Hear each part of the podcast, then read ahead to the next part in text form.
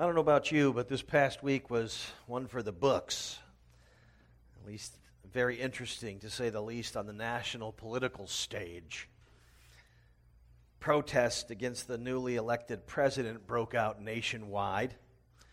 Uh, and it's been this way for most of my adult life. Now, again, last four presidents are uh, President Clinton, President George W. Bush, Barack Obama, and now President elect Donald Trump. Uh, conservatives thought that the end of the world was coming when Bill Clinton was president. Then uh, back in 2000, it was liberals' turn to freak out when George W. Bush lost the popular vote but won the Electoral College. In 2008, Republicans got to let their anxiety run crazy as they, they often termed uh, President Obama as demon in chief. And then President Obama won re election, and many Republicans uh, let their anxiety go crazy again. You know, I, I, would say today, regardless of political party, now many face the unsettling reality that the most volatile political candidate in recent memory now has the ability to start wars with other countries. And regardless of where you come down on your political issues, uh, President elect Trump tends to elicit a sense of anxiety. It seems to be that which kind of has uh, characterized a lot of his life.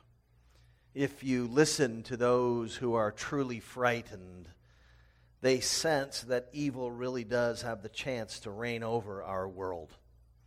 And there is a precedent for feeling as if God seemingly doesn't act quickly, as we understand the word quickly, to aid oppressed people. You don't have to look too far into our nation's history, let alone our world's history, to see that there are times and seasons where evil went unabated for years on end, and we are baffled to ask why God didn't intervene. Hence, the recent fears and expressions of those fears are rooted in the prospect of possible suffering, and that is understandably unnerving to many. Uh, many of us can know and experience on a regular basis and have experienced the feeling of powerlessness that causes the deepest of anxieties. Perhaps we see that someone has power or authority over us and they're effectively forcing us to do something against our will. We feel trapped. Well, great atrocities are usually born of this kind of abuse of power. And the possibility of a person having evil intent and then being intent on harming us or neg- negative affecting our lives can cause considerable strain and emotional pain. Now, whether these fears are rational or irrational, I can tell you from my experience that they're nonetheless stressful. They're real to me or real to you. To some extent, we've all experienced this. You've seen or experienced international terrorism. You've seen or experienced racial injustice and prejudice. You've seen or known awful supervisors in the workplace. You've seen or known potentially someone who is just an unbearable spouse, or a person in your life who borders on crazy. And these things make you wonder whether or not you're actually facing genuine evil. From a philosophical perspective, the existence of evil is itself a challenge to the Christian mind. Uh, many have said that the problem of evil, or the origin of evil as a concept, is the Achilles heel of Christianity. The raw charge is that if God created everything, then he must have created evil too. And if God didn't create evil, then how do we explain its existence? Philosophers such as John Stuart Mill have argued that the existence of evil demonstrates one of two things either that God is not powerful at all, or that he is not altogether good. He either can't stop evil or chooses not to do so. Modern theologians like R.C. Sproul, who was a professor of mine, have conceded that it's difficult to find a satisfactory answer to the difficult question of the origin of evil. However, Dr. Sproul does deepen this mystery by offering an interesting twist from one of his theological heroes, St. Augustine. He says, quote, Augustine argues that though Christians face the difficulty of explaining the presence of evil in the universe, the pagan has a problem that is twice as difficult. Before one can even have a problem of evil, one must first have an antecedent existence of the good. Those who complain about the problem of evil now also have the problem of defining the existence of the good. Without God, there is no ultimate standard for the good. So if you're going to argue against God because of the existence of evil, you've got to at the same time concede that God exists, or else you don't have a moral standard at all. Now, most theories on the existence of evil usually claim that it is a simple byproduct of man's free will. We choose evil and it came into the world, and that it that still leaves us with a, a bit of a quandary, and that if God created man with the potential for evil, it must have logically existed in his mind when he created human beings in the first place. As you see, the origin of evil is going to be one of those subjects that you may recreationally wrestle with for the rest of your life, but you'll likely never pin to the ground. Now, my aim today is not to be able to solve an unsolvable theodicy, as they call it. I can't provide answers to the deepest questions about how evil exists in the world. Not only are those answers very difficult to come by for the best of theologians, I am not even a theologian. Uh, I'm a pastor. And uh, my doctorate was in communications, which doesn't qualify me for much of anything but to be able to speak clearly. Uh, people say about people with doctorates in communication, we, we don't have a lot to say, but what we do say, we say really, really well. You know? So, my purpose today, I'm going to, for our purposes today, I'm going to assume that the resurrected Jesus told us to pray, deliver us from evil, and therefore evil must exist from which we are to be delivered. That's the simple apologetic of a West Virginia University graduate. If Jesus seemed to imply or clearly state that it existed, that's going to be the baseline for my activity and belief systems. And Jesus is the one who told us to pray, lead us not into temptation. Last week's sermon, I commend it to you on our podcast. This week, we're going to look at his next phrase, deliver us from evil. Why would Jesus have brought it up if it weren't something that we were supposed to actively pray for deliverance from? Now, some have seen evil as a force in the world, almost like an independent force that goes against God. Some have said evil is just Satan himself and all that emanates from him. And Satan himself, a created being, I don't know how that would be possible. Others have said that evil is just behavior that is the opposite of the holiness of God. And what I'd like to do instead of delving too deeply into all of those options is to instead take this opportunity and given the, the tension that exists in our culture and in many of our hearts, I would like to take a look at how evil has been used in service to God's plans. What I hope is that you leave today not simply knowing that evil exists, but knowing that you pray, deliver us from evil, and in so doing, pray God's providence and protection over evil, but also an absorption of a peace that knows this. No evil happens to us that God didn't know about in advance and allow and ordain. And what I mean by that is that God is not shocked, and nor is there um, no purpose to the evil that might transpire in our world.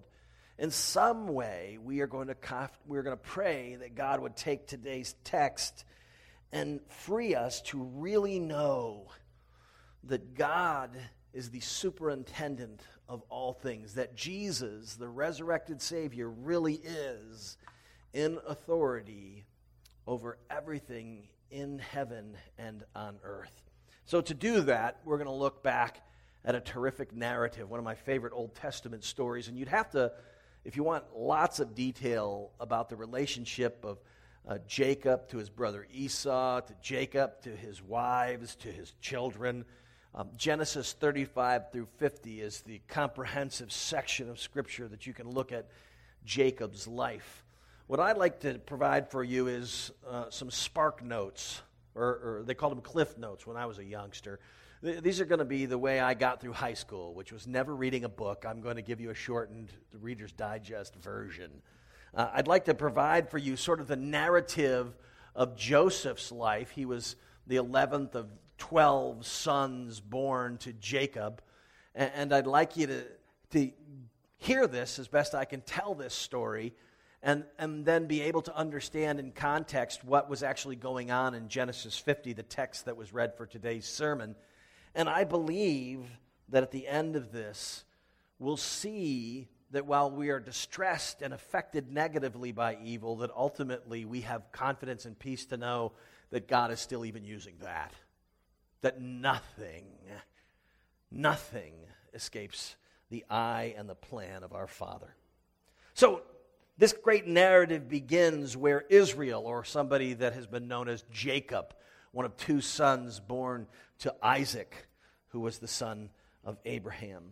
Uh, uh, I would tell you that this son, Jacob, was destined by God to be the father of the nation of Israel, and hence was renamed Israel.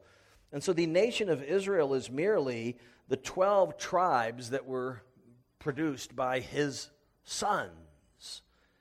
One of these sons was his favorite. His last two sons, Joseph and Benjamin were born to his favorite wife, Rachel. Now, you can see that the tension was already set in the family, that uh, there was sibling rivalry, there was spousal rivalry. So things weren't great when Jacob gave to Joseph the infamous Technicolor dream coat, the luxurious coat of many colors the oldest brothers, so inflamed with anger and envy, sold Joseph into slavery and then told their father that he'd been killed. The Midianite slave traders who now owned Joseph then sold him in Egypt to an officer of the Pharaoh, a guy named Potiphar. And while in abundant and uh, blessed service to this this servant of Pharaoh, Joseph was hit on by Potiphar's wife. And because he refused her advances, she falsely accused him of sexual assault, and Joseph was sent to prison. While in prison, he did a favor to a fellow prisoner and interpreted a dream that liberated this prisoner to go back and serve Pharaoh and should have led to his quick release from prison. Instead, he was forgotten and spent two more years in the slammer. All of these things seem to be conspiring, all of these slights, all of this pain, and all of it born of others doing things that were evil. Well, upon his release from prison, Joseph rose in the ranks to become Pharaoh's right hand man. And a dozen or so years later, as fate would have it, famine enveloped the entire Middle East, and Joseph's brothers had to come to Egypt and ended up having to beg him for grain to keep their nation, their family, alive. Upon realizing it was his brothers, he obviously said, I forgive you, let me provide for the family. But once dad died, once Israel passed, the brothers were starting to freak out. They wondered whether they would justly now be punished by Joseph for the evil they had done to him. And there's much I think we can learn about evil from this story, and my hope is that we leave today knowing that Jesus is Lord over all of it. So, the first thing I have for you, the first thought I have for you that seems rather obvious, that the basic Bible teacher could be able to extract this from the text, but I think it's worth emphasizing, and that is that evil always produces grievous consequences. Evil always produces grievous consequences. I'll begin reading now from the text that we'll pick up from the shortened version, and these verses are actually word for word. Verse 15 When Joseph's brothers saw that their father was dead, they said, It may be that Joseph will hate us and pay us back for all the evil that we did to him. So they sent a message to Joseph saying, Your father gave this command before he died Say to Joseph, Please forgive the transgression of your brothers and their sin because they did evil to you. And now, please forgive the transgression of the servants of the God of your father. Joseph wept when they spoke to him. You know, when tempted with sin, some of us will often think this is no big deal. Or one of the great lies of Satan for some at the moment of temptation is to think, who will be harmed by this? And, one place I've seen this uh, evidenced in our culture and in our generation is, is the sin of online internet pornography. And I, I talk to young men and old men across the board, and this is the primary struggle of the Christian man in 21st century America, certainly, at least the world I'm familiar with. And, and one of the keys to being able to combat this is understanding that this is not a victimless crime. You may think to yourself, well, who is this harming? But if you start to unpack the layers of corruption and money and darkness that really surrounds this whole industry, you realize that your use of that is actually negatively affecting hundreds of people in a really bad way. It is part of an evil, corrupt system. And, and if you're not careful, what happens is you get duped into thinking that my sins really don't make that big of a difference. My sins really don't harm others.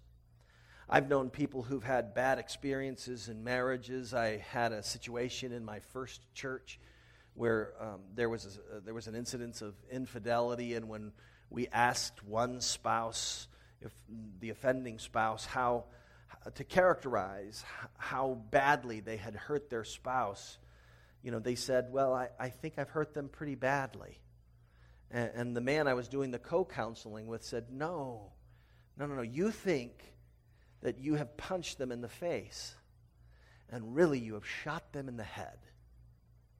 You see we always love to soft sell how negatively our sin affects other people. We never like to think that our actions actually do have grievous consequences, that they grieve people's souls. And Joseph's story reiterates the premise from Jesus' teaching that we would pray to be delivered from evil. Now, it's a simple observation that his brothers did evil to him, and it says so in the text. However, even though Joseph had seen God move mightily in his life to show that he hadn't been abandoned by the Lord, Joseph wept when they spoke to him, not simply because of his father's name being mentioned, but because of the deep wounds that must have been taken to heart by Joseph. Imagine the feelings of rejection, the lovelessness, regardless of what an arrogant poop he was at age 17. Who, what 17 isn't? What 17 year old isn't? You know, in, in his 17 year old sin and pride, his brothers disposed of him and cut him off, and he missed out on a dozen years of growing up with his little brother Benjamin and being near his father and mother, let alone the whole tribe. Think of how, how sad one's heart must be to have experienced that. The pain associated with that. And the challenge when you're wounded that deeply to not become bitter. You see, Joseph wasn't a sphinx he wasn't a wooden character whose emotions weren't hurt. He, like other human beings, was devastated by the evil. Have you ever experienced this kind of moment of healing? Um, you're wronged. And then finally, when the person who wronged you comes and humbly apologizes and begs your forgiveness, You're moved emotionally, uh, not only because you've been working through this on a personal level, but you sense deep within you a healing is beginning or is, or is completing within you. And all of this emphasizes the grievous consequences of evil. We need this deep salving of our wounds. Evil grieves our soul because it is, it is the opposite of how God wants us to be loved. And this is perhaps the best way to understand evil is the antithesis of godliness, the antithesis of the loving character and attributes of our Father. And it is true that our sinful desires are the birthplace of much of it.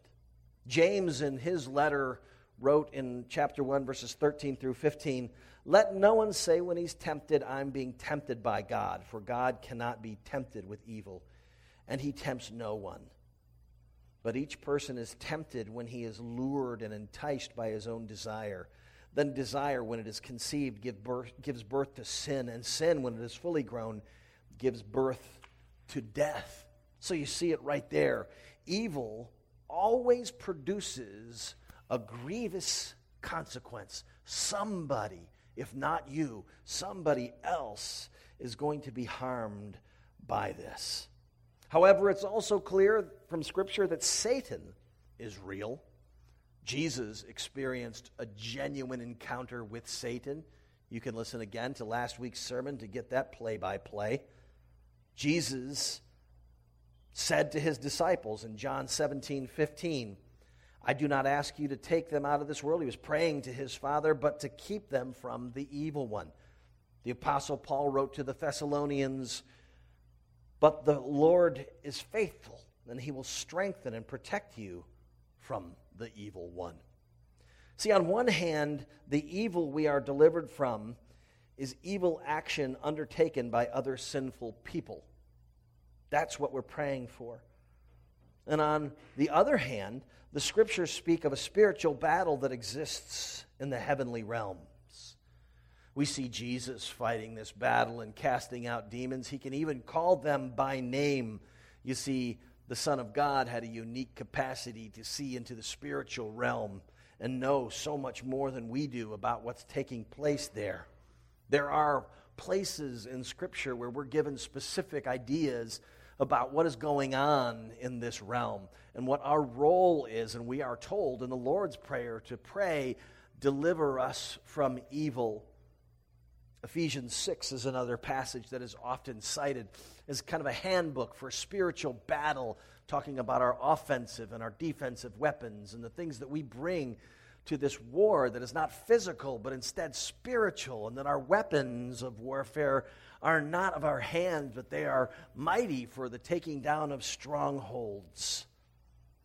That said, there aren't a ton of scriptures that give specific practical advice on how to fight.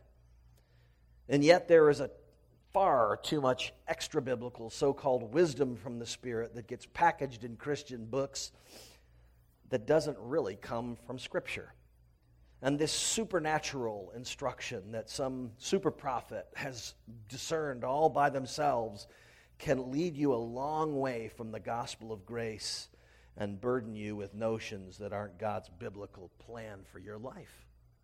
So I would say be careful, be cautious, overly so. When somebody starts giving you a how to booklet, to do things in the supernatural realm that aren't talked about specifically in Scripture. This is practically why Prism is not comfortable going beyond Scripture in our teaching about the spiritual realm. One thing we do have clarity about is that evil always produces consequences that grieve souls and certainly grieves the Lord. Now, if the next step in this message was let's pray and the benediction, you would have reason for fear and despair. I can encourage you today that this is not the end of the story. It is true that evil always produces grievous consequences, but this is also true, and this is the good news. Evil never reigns over God's providence and God's purposes. Never. God's never thrown, God never loses. Even when evil seems to triumph on earth, God superintends that. If Satan were the, the birthplace of some evil scheme, he would simply be playing into God's hands. That's the pattern we've seen from Genesis all the way to Revelation. That God is never wringing his hands. There was a book that was big when I was just out of college called This Present Darkness. It was a novel by Frank Peretti. Terrific writing, enjoyable to read. But when I was in charismatic churches, it was really odd to see people start to adapt the language of this book as if it was biblical. And so they had this notion in this book that the angels would be in these fights with the demons and that they would be weak unless people were praying. And so God's people were kind of like the power up button on the PlayStation, you know? And, and so what, what happened was is like people actually started getting in prayer groups and they, they called them, let's get the prayer covering going. And they actually started adapting the language of this spiritual warfare book as if God's warriors, God's heavenly warriors needed anything but God, and he needed our help. Well, I would say that the significance of this section is seen in that evil is controlled, is overseen, and ordained as part of where we're going in this world. And, and, I'd like to demonstrate that, not only from the text, but also from the good news of the gospel of Jesus. Let's re- begin with verse 18 his brothers also came and fell down before him and said, Behold, we are your servants. But Joseph said to them, Do not fear, for am I in the place of God? As for you, you meant evil against me, but God meant it for good, to bring it about that many people should be kept alive as they are today. So do not fear. I will provide for you and your little ones. Thus he comforted them and spoke kindly to them. You see Joseph as this remarkable uh, depiction of Christ, uh, a, a, a, really a foreshadowing of the, of the mercy and grace that we receive from Jesus. The significance of this section of Genesis is that God had purposed to use the free will of mankind, even their most evil intents, to bring about good. Joseph saw that he was merely a servant of God and therefore couldn't bring judgment to his brothers for their evil. He made it clear that his position was, as is the case with all created beings, including Satan, under God. And this is true for you and me. You see, our evil intents are foreknown. Our evil actions only take place when a God allows them to do so. He could intervene, he chooses not to from time to time, but sometimes he does. When others do evil things for us, it hurts, it wounds us, it's painful, it has a grievous consequence, but it hasn't happened apart from the plan of God. Jesus, according to his own testimony, has been given all authority in heaven and on earth. Nothing happens without his say so, including the bad stuff that others may do or attempt to do to you. We are assured that while we may not understand it right this moment, God reigns over all. Romans chapter 8, verse 28, a verse we often quote, it should provide great comfort for us it addresses the skeptic. And we know that for those who love God, all things work together for good, for those who are called according to his purpose. We see the Apostle Paul answering the modern skeptic's claim about God's impotence or indifference. You see, God works all things together for good, for those who love him and are called according to his purpose. So Joseph's brothers knew they were doing evil. And yet, God knew in advance that they were going to bring about by their evil actions the means by which Joseph would save the entire nation of Israel. God would superintend and meld all events together, bringing about a result that was good for us and for His glory. When I was a teenager, the big uh, rage was the Rubik's Cube, you know, and, and, and I was never one of those people that could figure it out. It, you know, I would twist that thing all the way around a hundred times, and it still didn't look like I had any means of getting it all to look just like it was supposed to, one color on each side. So I did what any young man would do. I cheated and broke it and stuck it back together with all the colors facing the right way. See, the, the great minds of the world can take gargantuan Rubik's Cubes now, not just, you know, nine squares aside, but they have some big ones that are like, you know, I can't even remember the number. But it, uh, see, the great minds, they know how to push, move just what to do to get everything just where it's supposed to be. And, and the mind of God is so beyond anything we can comprehend that even when he doesn't want something to happen, but he foreknows it's going to happen and he ordains it to happen, it's because he's bringing it all to work for his glory and our good. This story has a significant connection to Jesus as well. In addition to it being a, a, a depiction, really, a type of Christ, God's interest in saving the nation of Israel was not just for the children of the 12 sons of Jacob. It was, he cared for them, but it was also the future plans God had for one of Jacob's sons. You see, Jacob's son Judah was an older brother of Joseph and one of the older brothers that had him sold into slavery. And in spite of that, God had planned that one of his great, great, great, great, great, great grandchildren would be the Savior of the world. Jesus of Nazareth, the lion of the tribe of Judah. The reason that we sit in this room today, a man who 2,000 years ago was crucified to pay for the sins of the world and then and then rose from the dead to demonstrate that he was by nature divine and our sins were completely forgiven. This Jesus was the offspring of Judah, who was kept alive by Joseph's rising to the ranks of the highest levels in Egypt. So he was able to feed them and care for them and bring them to Egypt and take care of their offspring. And then, many, many, many generations later, this family would produce a son miraculously who would save us from our sins. You see, all of this is made possible because God ordained Joseph's suffering.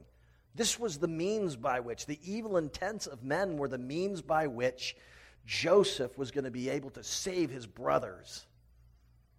You see this in the life of Jesus, too. Even as we return to the communion table, today we remember the sacrifice of Jesus to pay for our sins and secure for us eternal life.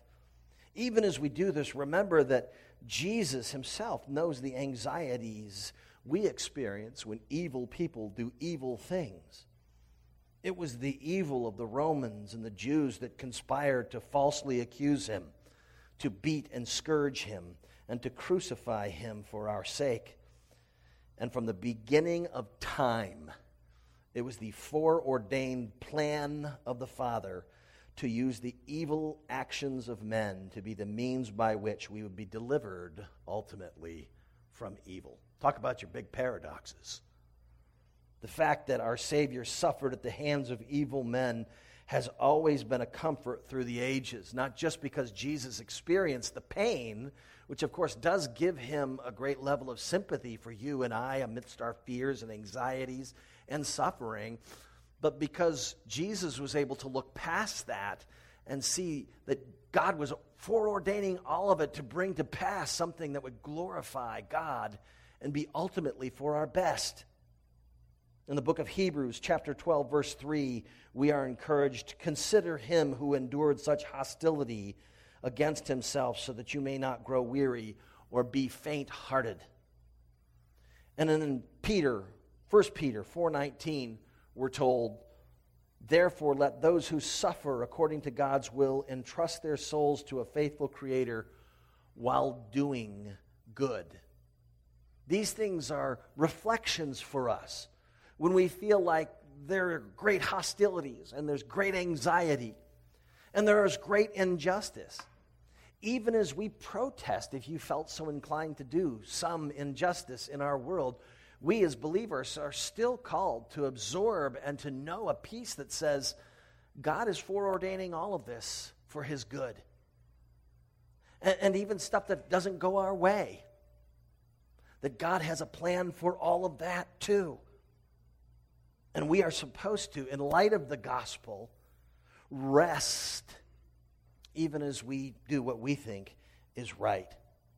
You see, in the gospel, we see the ultimate deliverance from evil and the reminder that he who saved us by submitting to evil and the evil intents of others realized exactly what Joseph did. You see, Jesus had the same mindset. What they mean for evil, the Father is going to use for good. And so Jesus would encourage us lead us not into temptation, but deliver us from evil, so that we could both celebrate the reality that He is going to keep us from doing evil things, He is going to protect us from evil things. But then, even when evil seems to triumph for a day, it is only playing into the hands of God to bring about that which would please God and glorify Him and really be for our good when it's all said and done. So it requires from us a willingness to be intimate with God, to be able to trust Him enough to say, I'm going to be at rest and believe that you are sovereign, even as it appears that things aren't exactly going my way in my marriage, in my office, in my culture. I'm going to be at rest because you have taught me to pray these things. Deliver us from evil. Let's pray to that end today, shall we? Lord, it is easier said than done that we'd be a people that would trust you, that even when things don't go our way in life, whether we lost an election we'd hoped to win, or we lost a promotion we thought we deserved, or we lost a loved one or a spouse in a really harmful way. Father, it's really hard for us to believe that even that, it seems so trite to even mention it, that that would be still a part of your plan. But it is clear from your word that both Joseph and your son Jesus, Father, were mistreated, and you managed to work all that into a marvelous plan. That what others intend for evil, you are using in your foreknowledge and in your sovereign providence and your in your in your decreeing from all eternity that you are going to take the evil behavior of others and and and put it into something that would give us great rest that you know what you're doing that you take things that aren't and make them as though they are God, give us rest. And most importantly, give us, Father, your grace to seek the solace that we require for our souls to be reminded of this reality, the peace that we would find as we seek you. Father, without knowing you personally, we aren't going to trust you. So I pray that you would once again infuse us with grace to find the space in our everyday to hear your voice. Assure us of these truths. Before Brooks institutes communion this morning, I want to encourage you to take a minute to just reflect on those places where you're clinging to fear because you can't trust God. And He wants you to be able to rest. Would you release that to Him?